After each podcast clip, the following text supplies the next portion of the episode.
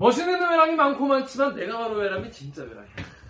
진짜 진정 외람된 기사, 외람된 질문을 던지는 기자들의 코너 바로 진짜 외람이. 근데 왜 우린 여기서 녹화를 하고 있느냐. 죄송합니다.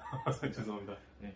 사연을 좀 설명해 주시죠. 뭐 설명하셨듯이 제 야근하느라 그때 뭐 저 경기 수원 남부서에서 영장 실질 심사 결과를 기다려야 돼서 제가 간 게 아니고 후배가 갔는데, 후배가 갔으면 제가 자리를 지켜야 되니까. 그러니까. 그리고 저는 또 밤사이 또 론스타. 하필 본인 야근하는 날에 일이 많았어요. 판결 결과를 기다려야 되거든요. 나오면 바로 기사를 써야 되는데 그게 밤 10시에서 다음날 오전 7시 사이에 나온대요. 이런 텀이 어딨어. 근데 결국 안 나왔어, 그 사이에. 그래서 힘든 야근을 하느라 못 왔다. 그렇습니다. 론스타 관련해서 한번 정리해달라는 그 시청자 의견이 많았어요. 그냥 저 탐사보도부 기사 쭉 찾아보시면 될 텐데. 저희가 예전에 한번 다룬 적 있죠. 그 윤석열 그 지금 대통령이 당시 검사였잖아요. 네. 그거 한번 보시면 더 이해가 쏙쏙. 당시 론스타를 이제 법률 대리했던 김현장의 고문이 바로 지금 총리이시죠. 총리. 네. 입 다물고 계시던데. 잘 만났어. 아니, 자기는 뭐 얘기한 적 없다 이렇게 말씀하시더라고. 그렇습니다. 네, 자. 네. 아무튼 이번 주 이게 벌써 아이템이 너무 많아가지고 외람이 같은 경우에는 아이템이 넘쳐. 자, 첫 번째 아이템 어떤 거죠? 우리 알아야 될 게. 지겨운 또 취임식 얘기입니다. 아니 이게 취임식이 끝난 지가 언젠데 취임식 가지고 이렇게 100일 넘게 지금 100일 지난 거 아니에요 지금? 훨씬 지났죠. 네, 그런데 지금까지도 취임식 가지고 얘기한다는 것 자체가 기자들이 너무 꼬투리 잡는 거 아닌가, 윤석열 정부에 대해서 쓸데없이 그런 생각이 들어요. 취임식이 논란이 된 적이 있었나요? 그러니까 취임식이 그냥 파티. 취임식 논란이라면 이제 취임사 정도일 텐데. 네, 취임사는 지금 제가 한번 짚어드렸죠. 초청 명단 갖고 계속 얘기가 나와요. 자, 그렇습니다. 첫 번째 기사는 어떤 거죠? 일단 첫 번째 어제 우리 녹화 시점으로 어제. 사실 중요한, 사실 우리 보도가 아니고 뉴스버스가 아마 단독을 했을 거예요. 이제 이 취임식 참석자 갖고 계속 논란이 됐잖아요. 사실 조금 시간을 돌려서 보면 우리 한 번 다 했지만 일단 김건희 여사 관련된 인사들이 많이 있었죠. 그 김건희 여사가 연루된 주가 조작, 그리고 이제 도이치 모터스인데 거기 전 회장 권오수 회장의 아들, 또 부인, 또 부회장 참석을 했고, 또 장모, 그러니까 김건희 여사의 어머니 최모 씨가 이제 유죄 판결을 받은 잔고 증명서 위조의 공범도 초청이 됐고, 그다음에 이제 관절 리모델링 공사 인테리어를 수주한 업체, 이제 김건희 여사의 과거 그 코바나 콘텐츠의 전시회도 인테리어를 담당했던 업체여서 논란이 됐는데 거기 대표도 참석을 했다고 보도가 됐고, 그다음에 안정권 씨, 평산마을에서 욕설 시위를 했던 안정권 씨, 문재인 간첩 외쳤던 안정권 씨는 뭐 자기 유튜브에서 보이냐 특별 초청장 뭐 이러고 이제 실제로 진짜인지 모르겠는데 취임식 그 입장하는 김건희 여사랑 눈을 마주쳤다는 기사도 있어요. 실제로 보면 그렇게 보인대요. 를 비롯해서 극우 유튜버들, 뭐 가로세월 연구소, 이봉규 TV, 뭐 또 뭐 있었죠. 전 이름도 처음 들어보는 수많은, 저번에 한번 쭉 소개해드렸는데. 진짜 이거 문제 같아요. 새로 나온 거는, 그러니까 김건희 여사 일가가 연루된, 그러니까 이제 윤 대통령의 처가 이제 가족 기업이죠. 부동산 개발 업체인데 ESIND라는 곳이 이제 공흥리 일대를 개발하면서 개발 부담금을 안 내고 또 시행 인가 기한을 넘기고도 제재를 안 받았다, 이 의혹이 있어서 경기 남부청에서 수사를 하고 있는데 그 수사를 담당했던 모 경위가 참석을 했답니다. 초청을 받고. 큰 문제 아닙니까? 수사 지금 하고 있는데. 그래서 당시에 이제 초청, 그러니까 이런 거잖아. 내가 초청을 받았어. 그럼 내 부서장한테 휴가를 내야 되니까 저 취임식 가야 됩니다. 부서장이 취임식은 공문 받아와. 공문 받아왔어. 근데 이게 이제 어떤 뭐 이유가 있을 거 아니에요. 그냥 초청이 된 게 아니라. 청룡 봉사상이라는 상을 탔다는 이제 그 자격으로 참석을 했대요. 청룡 봉사상이라는 게 이제 조선일보랑 경찰청이 주는 상인데 이 청룡 봉사상을 5명 받았답니다.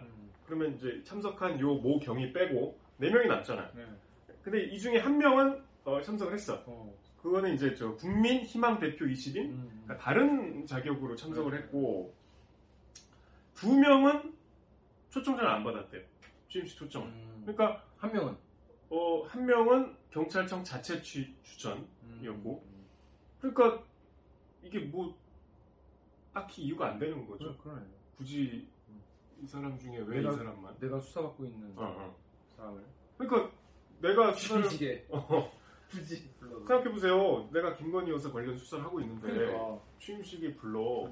이거는 와서 밥에다 먹고 모종의 시그널 아닙니까? 그러니까 시그널로 보지 아니하기가 힘들 것 같아요. 예. 그런데 역시나 문제는 여기에 대해서 해명을 요구했더니 대통령실은 구체적인 확인이 어렵다. 이게 왜 구체적인 확인이 어렵죠? 그냥 구체적으로 확인하면 대통령을 만날 수 없나요? 대통령실 직원들이? 확인하면 되잖아. 이런 뉴스였습니다. 그렇습니다. 그런 뉴스도 있고. 그래서 그 취임식 명단을 좀 보자 우리가. 왜냐하면 취임식도 다 우리 세금으로 진행하는 행사 아니겠습니까? 어떤 이제 국가관을 가지고 어떤 사회상을 그리는지 이제 궁금하잖아. 그게 취임식 명단에 완전히 반영되어 있진 않겠지만 어느 정도는 우리가 이런 분위기구나 그걸 알 수 있잖아요. 아니 웬만하면 묻지도 않아요. 웬만하면 묻지도 않아. 알아서 잘 불렀겠지. 뭐 안정권 같은 사람이 막 자랑하고 이러니까 도대체 누가 왔냐? 이상하다. 한번 보자. 그래서 지난달 이제 11일에 고민정 의원이 네. 그 행안부에다가 요청을 했는데 행안부가 없다. 없어. 명단 없어. 왜? 파기했다. 개인정보니까. 개인정보 파기했어. 그리고 지난 23일에 국회 운영위에서 김대기 비서실장이 또 한 번 아주 그냥 일가를 했어요. 네. 저희도 궁금해서 물어봤더니 다 파기를 했다. 없다. 그 다음 마디. 이게 팩트다. 못 박았어. 아.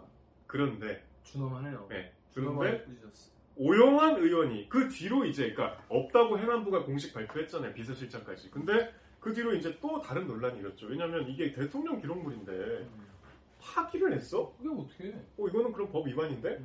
라는 논란이 일었더니 말이 바뀌었어. 갑자기. 봐봐. 오영환 의원이 질의를 이제 다시 했어요. 행안부에다. 근데 앞서 고민정 의원은 대통령 취임식 초청자 명단에 관한 자료 제출을 요구했어. 근데 오영환 의원은 초청자 명단 삭제에 관련 자 삭제 이 이슈 관련해서 진짜 명단 원본이 없냐 물어봤더니 없지 않다는 대답이었으니까 대답이 말이 바뀌었어요. 180도로. 그래서 다 파기했는데 전 이게 무슨 말인지 모르겠어. 하여튼 각 기관으로부터 공문으로 접수한 초청 대상자 명단은 있어. 그리고 그 명단에는 뭐가 있냐면 개인정보가 포함되어 있는데 성명, 주민번호, 주소, 연락처가 있다. 당연한 거 아니에요? 남아있다는 거예요. 그러니까 쉽게 얘기하면 없다 그랬다가 뭐가 자꾸 논란이 생기니까 다시 없지 않다고 한 거예요. 그래서 기사가 뭐가 나왔죠? 그러니까 행안부가 계속 없다 그러니까 행안부 장관한테 국회에서 물었더니 한마디로 미안하다. 실무자의 차보다. 이상민 취임식 명단 파기 논란에 송구 공개하겠다라고 이효준 기자가 그랬죠. 그래서 파기했다. 이게 팩트다. 근데 있다. 찰찰보니 있다. 비서실장님 어디 간 겁니까? 그러니까. 그래서 클리앙에 블루엑스님 이거 위증죄 안 되냐고 이거 거짓말한 거야. 국회의원한테 정부 부처가 거짓말하면 어떡하냐. KBS 유튜브에는 처음부터 주는 게 아니라 일단 아니라고 하고 파고드니까 그제서야 주는 거 보면 이게 나라냐. 궁금해하시는 분이 계세요. 진짜 이딴 게 나라냐 그러니까, 이렇게 써있네요. 예. 또 이런 댓글도 있었어요. 네이버 댓글에 CLLA님이 사건 자체는 별 큰 문제는 아니지만 대통령 비서진이 이렇게 사실관계나 자료 파악이 제대로 안 되는 게 한두 번 아닌 게 이게 사실 윤석열 대통령한테 리스크 아니겠냐? 네. 뭐 그럴 수 있는데 그 명단이 있다고 공개한답니까? 이제 저 정리해서 공개한대요. 대통령 기록물로 이관이 되면 일단 지금 명단은 한겨레가 갖고 있어요. 굳이 공개 안 하셔도. 그렇습니다. 그래서 KBS 유튜브에 박욱현님이 하면서 열받는 말이 실무자 잘못이라고 윗선 잘못 없는 거다. 이상민 장관이 그랬죠. 네, 진정한 리더는 그러면 안 된다. 에텐 코리아의 구스타프님이 죽어도 내가 죽어도 일단 말을 못하네라고 합니다. 자 이렇게 참, 이런 거 그냥 발표도 되는데 왜 우리가 이걸 그냥 그러니까 지금 대통령 정부는 그냥 얘기하면 되는 거를 그걸 굳이 긁어 부스럭 만드는. 그러니까 명단이 논란이 될 줄 몰랐나 봐요. 왜 뭐지? 자 우리 할 게 너무 많아요. 빨리 넘어갈게요. 네, 다음 건 뭐죠? 4대강 관련 뉴스인데요. 이게 조선일보에서 기사가 나왔었어요. 지난 29일에 환경부가 이제 문재인 정부 수질 항목을 그러니까 지난 언제였죠? 2021년 1월에 환경 그 5개 보를 개방하라 이렇게 이제 환경부가 결론을 내렸는데 당시 이제 민간 위원들이 참여한 위원회가 그런 결론을 내려서 개방하라는 의견을 개진했는데 지금 감사원에서 환경부를 공익 감사를 하고 있나 봐요. 감사원 이제 뭐 우리도 감사한다며? KBS도 감사를 한다고 합니다. 열심히 하고 계세요 지금 여러 가지를. 네, 감사원 열심히 하고 있어요. 근데 환경부가 감사원에다가 쉽게 얘기하면 그런 거야. 아 그때 수질 항목을 조작해서 이렇게 해체 결정을 한 거예요. 뭐 해체 결정을? 그러니까 환경부가 자기가 결정한 거를 자기가 당시에 조작된 거. 그러니까 환경부가 쉽게 설명하면은 환경부가 지금 와서 예전에 문재인 정부 때 보 해체 결정을 했었는데 우리가 그거 사실은 조작한 거예요라고 실토한 거죠. 자기가 한 거를. 그 마치 그 서해 공무원. 그렇지. 그 사건이랑 비슷한 거잖아요. 해경의 그 입장 변화와 똑같죠. 그러니까 자기 부적. 자기 부정. 공무원. 그때 문재인 정부라서 그랬다. 같은 환경부인데 어떻게 이렇게 판단 과정이 다르지? 무슨 말씀인지 이해가 되시죠? 그러니까 그때는 문재인 정부 때 우리가 수치 조작을 했다. 그래서 문재인 정부 때 보를 해체했다. 는 거를 지금 고백을 한 거예요. 그러니까 정권 교체가 되면 공무원 교체도 됩니까? 그러니까요. 그래서 네이버 HQ09님이 야, 4대강 녹조라 때라며 조롱했던 환경론자들, 변호사, 좌파 교수, 환경단체 활동가 등 전문가 없이 모든 걸 정치적으로 판단한 거 아니겠냐. 그 당시에 문재인 때 네이버 댓글에 이명박의 업적을 훼손하기 위해서 문재인이 엄청 공들였구나 이런 댓글도 있었고 유튜브에 이렇게 말 많고 탈 많은 시민단체보다 전혀 이해 없는 해외 환경 전문가에게 의뢰하고 조상이 낫겠다 이런 얘기가 있었습니다. 어떻게 된 거예요 이거? 이게 당시에 그 4대강 조사 평가위원회를 이제 환경부에서 구성을 했어요. 대통령 훈령을 통해서. 네. 공무원 7명, 민관위원 8명. 그러니까 이제 민관위원이 좀 더, 1명 더 많죠.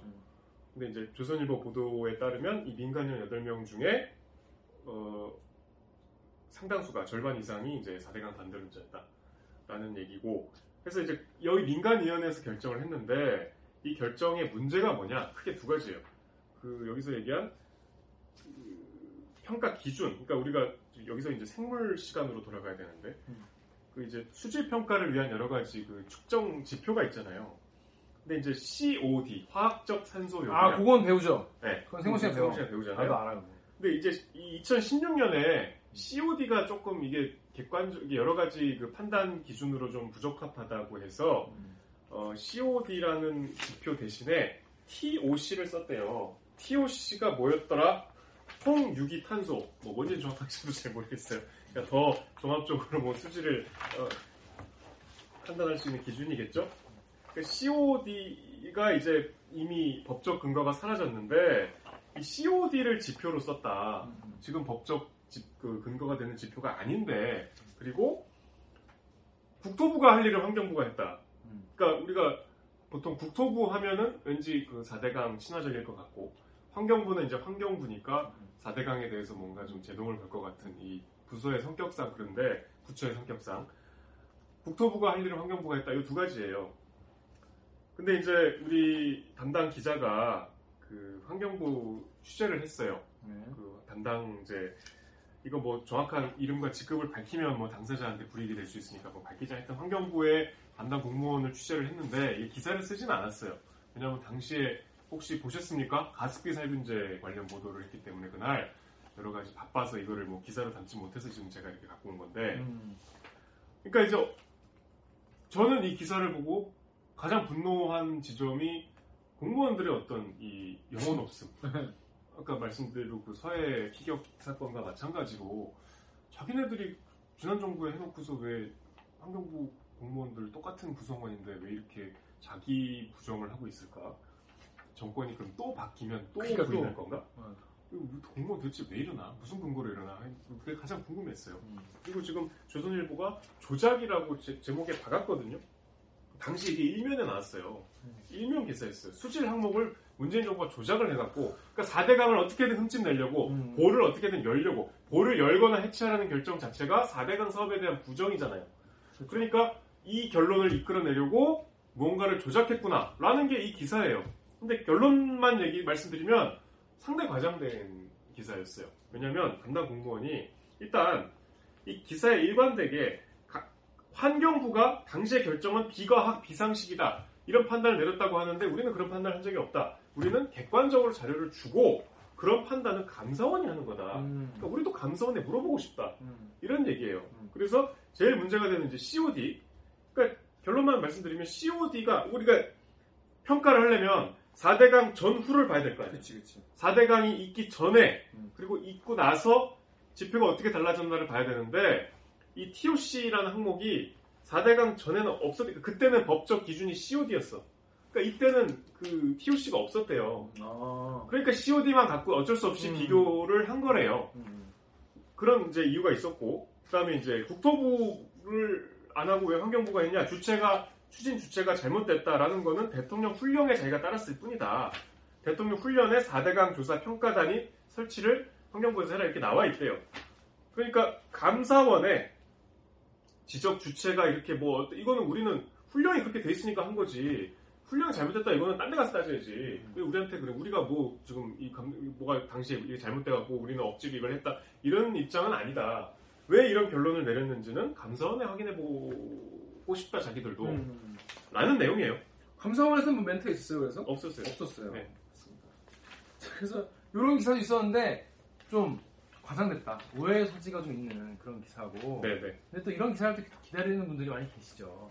이런 분들도 신나서 댓글 나셨는데 아닌 것 같다. 그래서 네이버에 LMH 대표님이 환경부 해체라 진짜.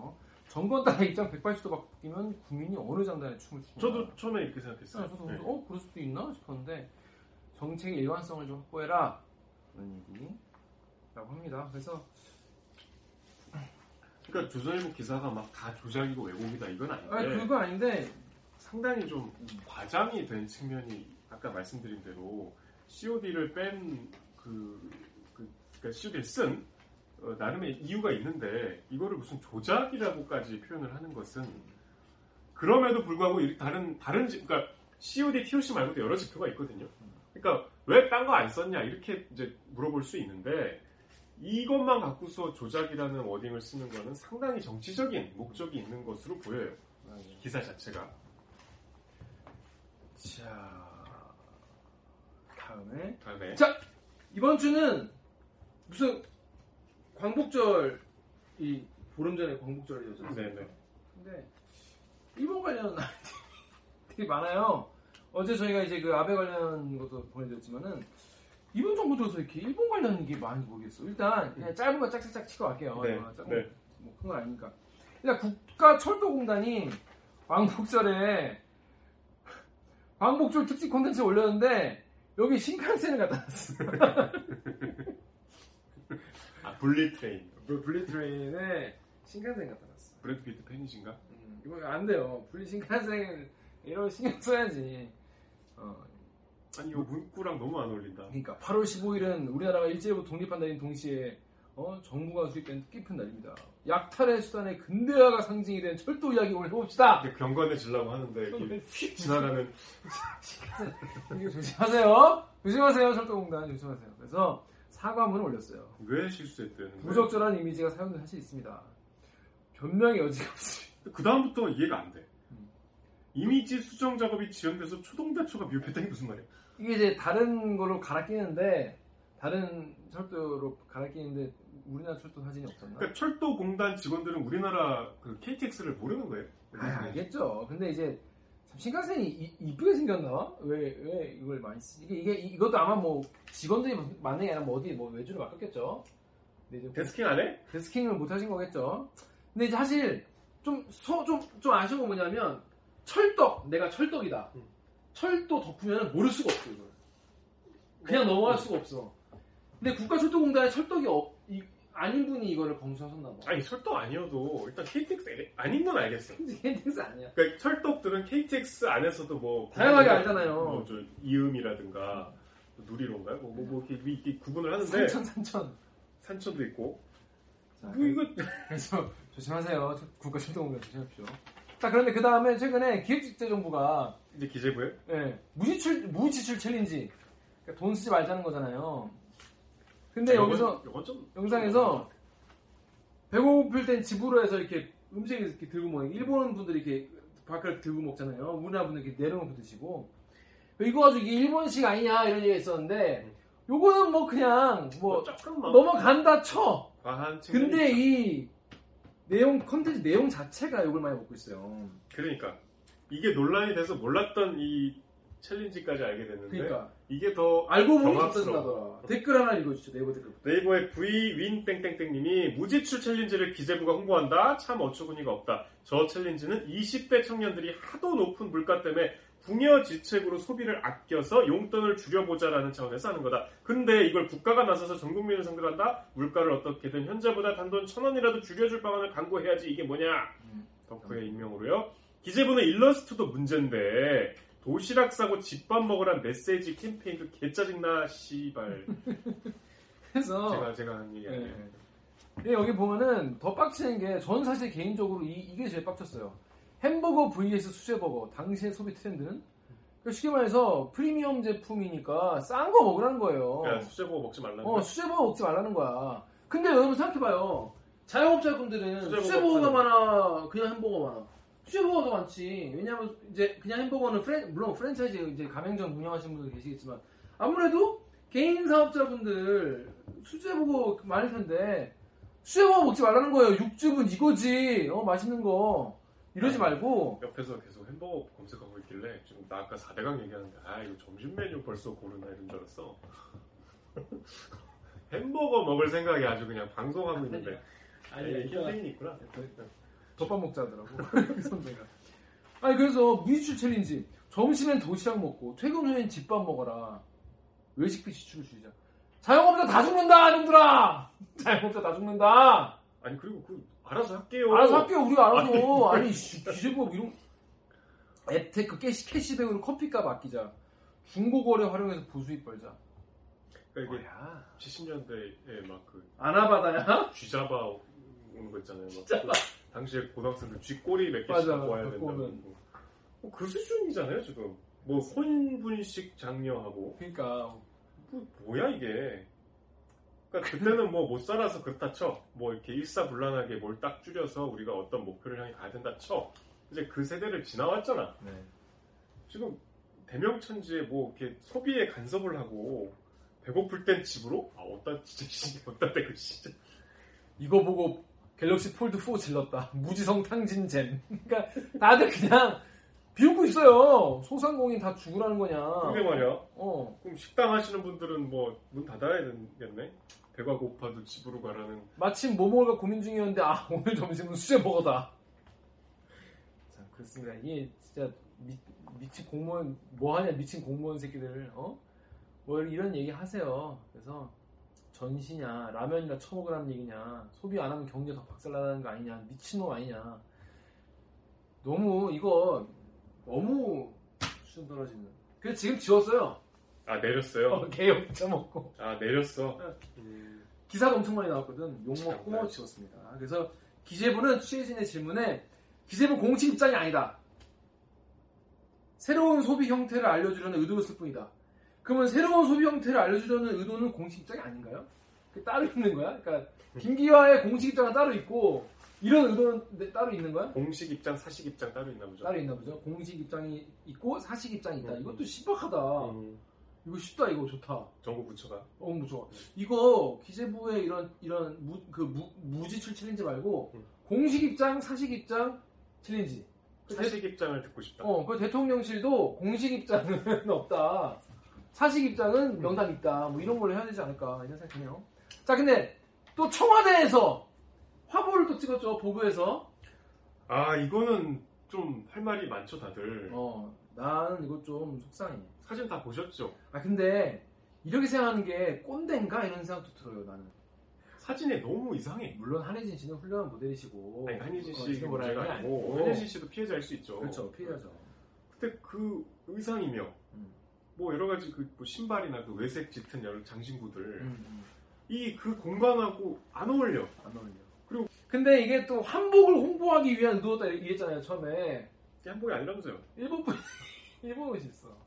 그래서 한복이 아니시다. 그러니까 이게 너무, 그러니까 지금 정부는, 이게 이제 지금 정부 문화재청이잖아요. 네. 문화재청 담당 아니에요? 담당이었는데 그 문화재청에 이제 국장 과장 한 중에 친구가 있어요.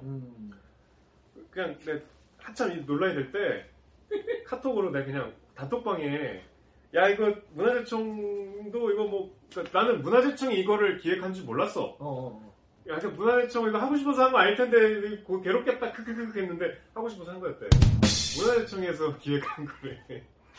아 웃으면 안 되는데. 그래서 아주 힘들대. 그리고 막 그 문화재청장이 이제 사석은 아니지. 그 뭐 이제 회사에서 청 안에서 막 경로했었대. 왜요?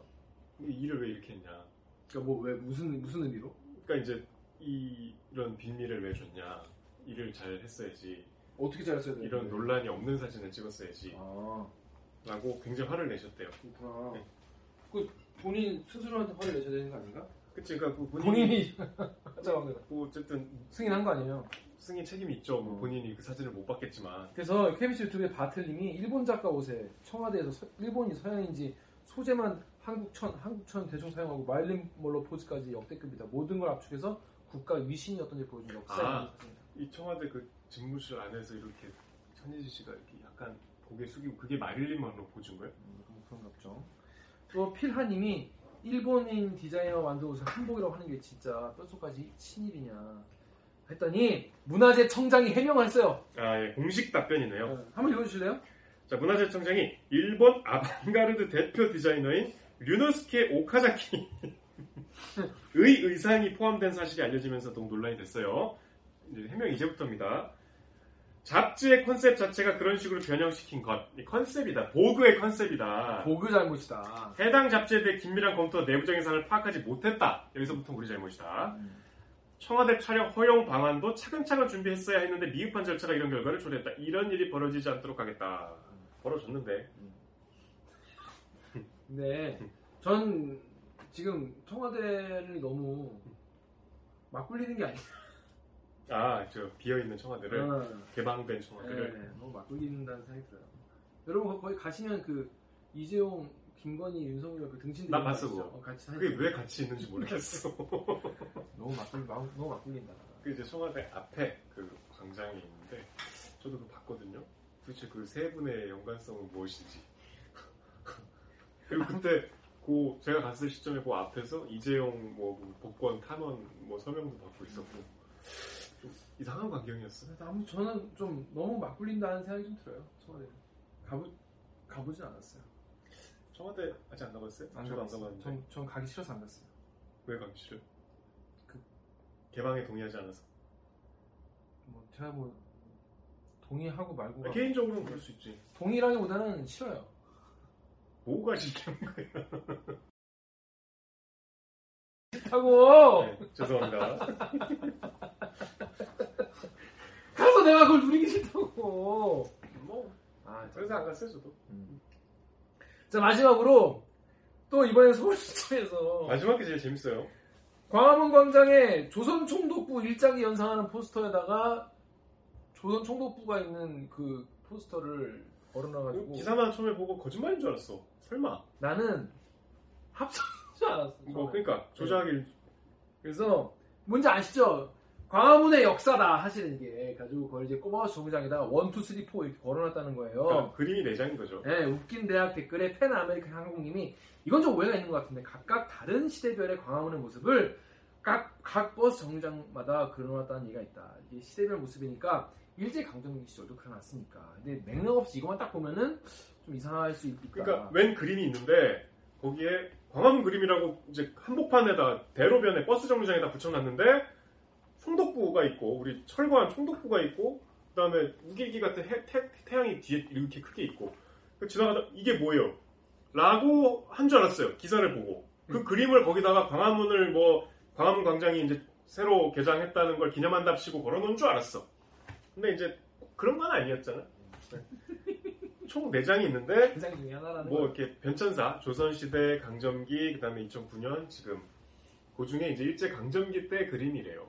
근데 웃긴 대학 댓글에 먹고 살만 하는 님께서는 이렇게 말씀하세요. 진짜 100보 양보하더라도 또! 이거 100번 양보 우린 200보씩 하잖아요. 100보 양보하더라도 그 뒤에 산 인왕산이 아니라 후지산이에요. 그게 뒤에 그 뒤에 제가 띄워드렸는데 후지산 그림 놓고 일본 우익 거의 두루미 하나 날아가잖아요. 여기 흑두루미 일본 우익의 상징이죠. 아 그게 일본 우익 상징. 아 우익 상징. 그리고 농나무 잎 갑자기 나뭇잎 하나 띄기 있어. 농나무 잎이라고 여러분 제가 이제 황현필 한국사 여기 설명 길게 해놓은 게 있어요. 그거 한번 가서 보시면 더 자세하게 설명 드릴 수 있는데 이것도 일본 우익의 전통적인 나무 이파리예요. 왜 굳이 그 많고 많은 동물과 식물 중에 굳이 일본 우익들 일부러 일본 우익들을 상징하려고 그럴 수도 있겠죠. 그리고 그 뒤에 일장기 같은 게 뻘겋게 이렇게 있어. 그리고 괜히 뻘겋색 막대기가 이렇게 있어. 그러니까 태양만 있는 게 아니고. 초범기 우길 승천기를 우리가 생각할 수밖에 없지 않습니까? 우길기? 왜? 굳이 왜? 여기서 너무 나은 게 아니겠냐? 아니 왜 굳이 그렇게까지 할 필요가 있나? 그리고 제 생각에는 예를 들어서 뭐 몇 년의 서울, 뭐 몇 년도의 광화문 뭐 이런 식으로 설명이라도 좀 붙여놨으면 좀 오해가 덜했을까? 그러니까 4부작 중에 하나여도 이상해요. 그러니까. 이거는 그러니까 그냥 그 시대의 풍속화를 그린 게 아니고 그 풍경을 그린 게 아니고 뭐 그때 지나가는 사람이나 그게 아니잖아. 사람 옷차림들 뭐 그때의 달랐던 저도 그 일제 강점기 때 서울 좋아하거든요. 네. 그 사진들 보면 되게 재밌어요. 개화기라고 하잖아요. 네. 그때 막 되게 화려하고 경성이 굉장히 지금하고 더 다른 매력이 갖고 있는. 약간 그 서양과 동양의 약간 그 서양 그 근대화된 서양이 동양이 그 스며드는 그 과정. 약간 인디아나 존스에 나오는 저 홍콩 같은 저 상하이 같은 과도기 같은 그런 느낌. 네. 그렇죠. 그래서 저 좋아하는데 그거랑 달리 이거는 막 불필요한 상징을 갖다 집어넣고 굉장히 그 시대를 좀 찬란하게 그러니까 이 4부작의 의도와 좀 다른 것 같아. 그래서 왜 굳이 이렇게 그리고 하나도 아니고 여러 가지의 의심을 거듭할 수밖에 없는 상징물들을 그 나뭇잎 하나 그리는 것도 굉장히 힘들었을 텐데 나뭇잎이 그 그림 보기 전에 오해하실 수 있는데 무슨 나무에 달려있는 나뭇잎이 아니고 그림 전면에 크게 날아가거든요. 하나가 딱 있어. 왜 굳이 이걸 갖다 넣었을까? 그러니까 굳이 그냥 작가를 옹호하자면 뭐 그 시대의 그 전범 국가의 심장부였다는 걸 보여주려고 그랬나? 하지만 좀 과했다. 그렇게 충분히 읽힐 수 있다. 그러니까 이게 물론 전혀 그런 의도 아니었. 됐죠. 아니라고 믿죠. 생각하죠. 근데 지금 이렇게 자꾸 터지니까 조심을 더 해야 되지 않나. 사람들이 이런 오해겠죠. 이런 오해를 계속 할 수밖에 없는 걸 못 자꾸 만드니까. 굳이 갖다 놓은 것 같아요. 그 당시 이제 그 일본의 어떤 그 태평양 전쟁 뭐 이런 팽창 동아시아 정책 뭐 이런 것들을 그냥 보여주려고 상징을 일부러 그리신 것 같은데. 좀 부적절한 것 같아요. 서울시가 또 해명을 했어요. 서울시가 아픈 역사를 넘어서 극복과 변화의 과정을 보여주고자 했던 의도였다. 분홍색 원은 일본을 상징하는 게 아니다. 인접해 있는 두 개의 사각형과 함께 길과 문을 사각과 원의 형태로 디자인한 거예요. 길과 문을 사각과 원의 형태로 무슨 얘기죠? 문이야? 길과 문이 뭐예요? 동그란 길이야? 아니면 그 두 중에 뭐가 길이고 뭐가 문이라는 거야? 두 개의 사각형이 뭐지? 여기 두 개의 사각형이 이거랑 이거. 아, 그러니까 우길기가 아니다? 길과 문을 길. 둘 중에 하나는 문이야? 하나는 길이고? 원은 뭐야? 원은 이거겠지. 그러니까 원이 아, 그게 문이야? 원이 문이라는 거예요. 아, 그럼 시공 웜홀 같은 건가? 블랙홀? 네, 무슨 뭐 미래와 과거를 이건가? 닥터 스트레인지? 아, 대혼돈의 멀티버스. 대혼돈의 대환장의 멀티버스. 이걸 뭐라고 하죠? 문 여는 거? 그거일 수 있겠네요. 그럼 그거로 좀 하면 좋을 텐데. 아무튼 쉽지 않다. 이해하기 쉽지 않았다. 일반 사람들. 세 명도 난해하네요. 그렇죠. 그래서 일제 강점기 편에 대해서 오해의 소지가 있어가지고 작가와 협의를 통해서 전시를 조기조정하게 돼서 30일에 철거했어요. 철거했어요. 이제 볼 수 없네. 왜 이런 오해겠죠. 왜 이런 오해가 들만한 거를 왜 기재부는 왜 밥그릇에 들고 먹고? 보그도 보그코리아도 그 사진 내렸다더라고요. 그래요. 그리고 애꿎은 구찌가 경복궁에서 뭐 찍으려고 그랬는데 오 하고 취소했대. 경복궁은 찍어. 경복궁. 안 되겠다. 아이 그 덕후 댓글에 밥그릇 들고 먹으면 쌍놈이냐고 엄마한테 혼나는디? 이렇게 보통 그렇게 우리나라의 어떤 예전 있잖아요. 쌍놈 식구족이냐고. 저는 뭐 그럴 수 있다고 봐요. 뭐 너무 배가 고프니까. 그림이 귀여우니까. 그리고 또 일본 이게 예를 들어서 일본식 덮밥이다. 그럼 또 이렇게 먹는 게 또 왠지 우리가 일본 가서도 이렇게 먹는 거니까 또 덮밥 같은 것도 이렇게 먹는 거지 또. 고독한 미식가처럼 먹을 수 있잖아. 그렇죠. 고독한 미식가 같이 그 우마이 차추 덮밥 이런 거 와 이러면서 그럴 수 있는데 해필 좀 우리가 그 덮밥은 숟가락을 안 주더라고. 젓가락으로. 그러니까 들고 먹을 수밖에 없더라고. 그렇죠. 이렇게 해야 되니까. 지금 기재부 옹호하시는 겁니까? 덮밥이 갑자기 먹고 싶네요. 덮밥. 오늘 점심 덮밥을 하시죠. 뭐 수제버거는 안 수제버거 찾는 줄 알았어. 수제버거는 안 여러분 수제버거는 사치스러운 거니까 네. 기재부의 영원 무지출 챌린지에 동참하셔서 수제버거 먹지 말고 맥도날드 가십시오. 근데 버거킹은 더 비싼데 수제버거가 더 싸기도 해요. 그쵸? 그 뭐 더블 스테이키 와퍼 이런 거 10,000원 넘잖아. 더블 스테이키 와퍼 진짜 비싸던데. 더블 스테이키 와퍼. 그래. 더블 스테킹. 오 이게 비싸. 이거. 패티가 4장 들어가 있네. 4장 들어가 있어. 비쌀만해? 이거는 뭐 맛있겠다. 혈관 막히는 맛이래요. 근데 얼마나 가격이 안 나와. 아무튼. 그래서 지금 너무 오해 살 게 많은데 아무튼 이번 이제 앞으로 좀 조심해야겠죠. 참 얄밉게 얘기한다. 조심하자는 거예요. 난 그 국가철도공단도 조심하세요. 근데 이 국가철도공단이 제일 황당하네요. 근데 더 웃긴 뭔지 알아? 이러고 오늘 9시 뉴스에 일본 뭐 이렇게 또 밖으로 나가다 또. 아 우리 뉴스. 우리 그런 말 하지 마라. 그런 뉴스 한다. 그러지 마라. 단순 실수도 있고 의도했는데 걸린 것도 있고 그렇겠죠. 좀 섞여 있겠죠. 아무튼 이거 조심해 주시기 바라겠습니다. 자 이번 주 외람이 이렇게 마칠 텐데 그 뭐야 근무하느라 고생 많았습니다. 갑자기요? 저 녹화를 2번 하셨네요. 뭐 그런 셈이죠. 심지어 이건 또 제가 오늘 가서 바로 편집해서 바로 올라오고 중간에 뭐 한마디만 자르면 되겠던데. 뭐? 그게 이거잖아요.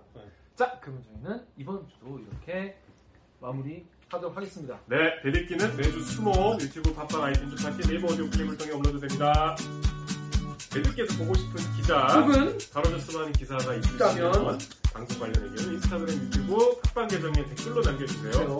오늘 영상도 좋아요 눌러주세요. 이비스 뉴스 왔어. 안녕. 고생하셨습니다.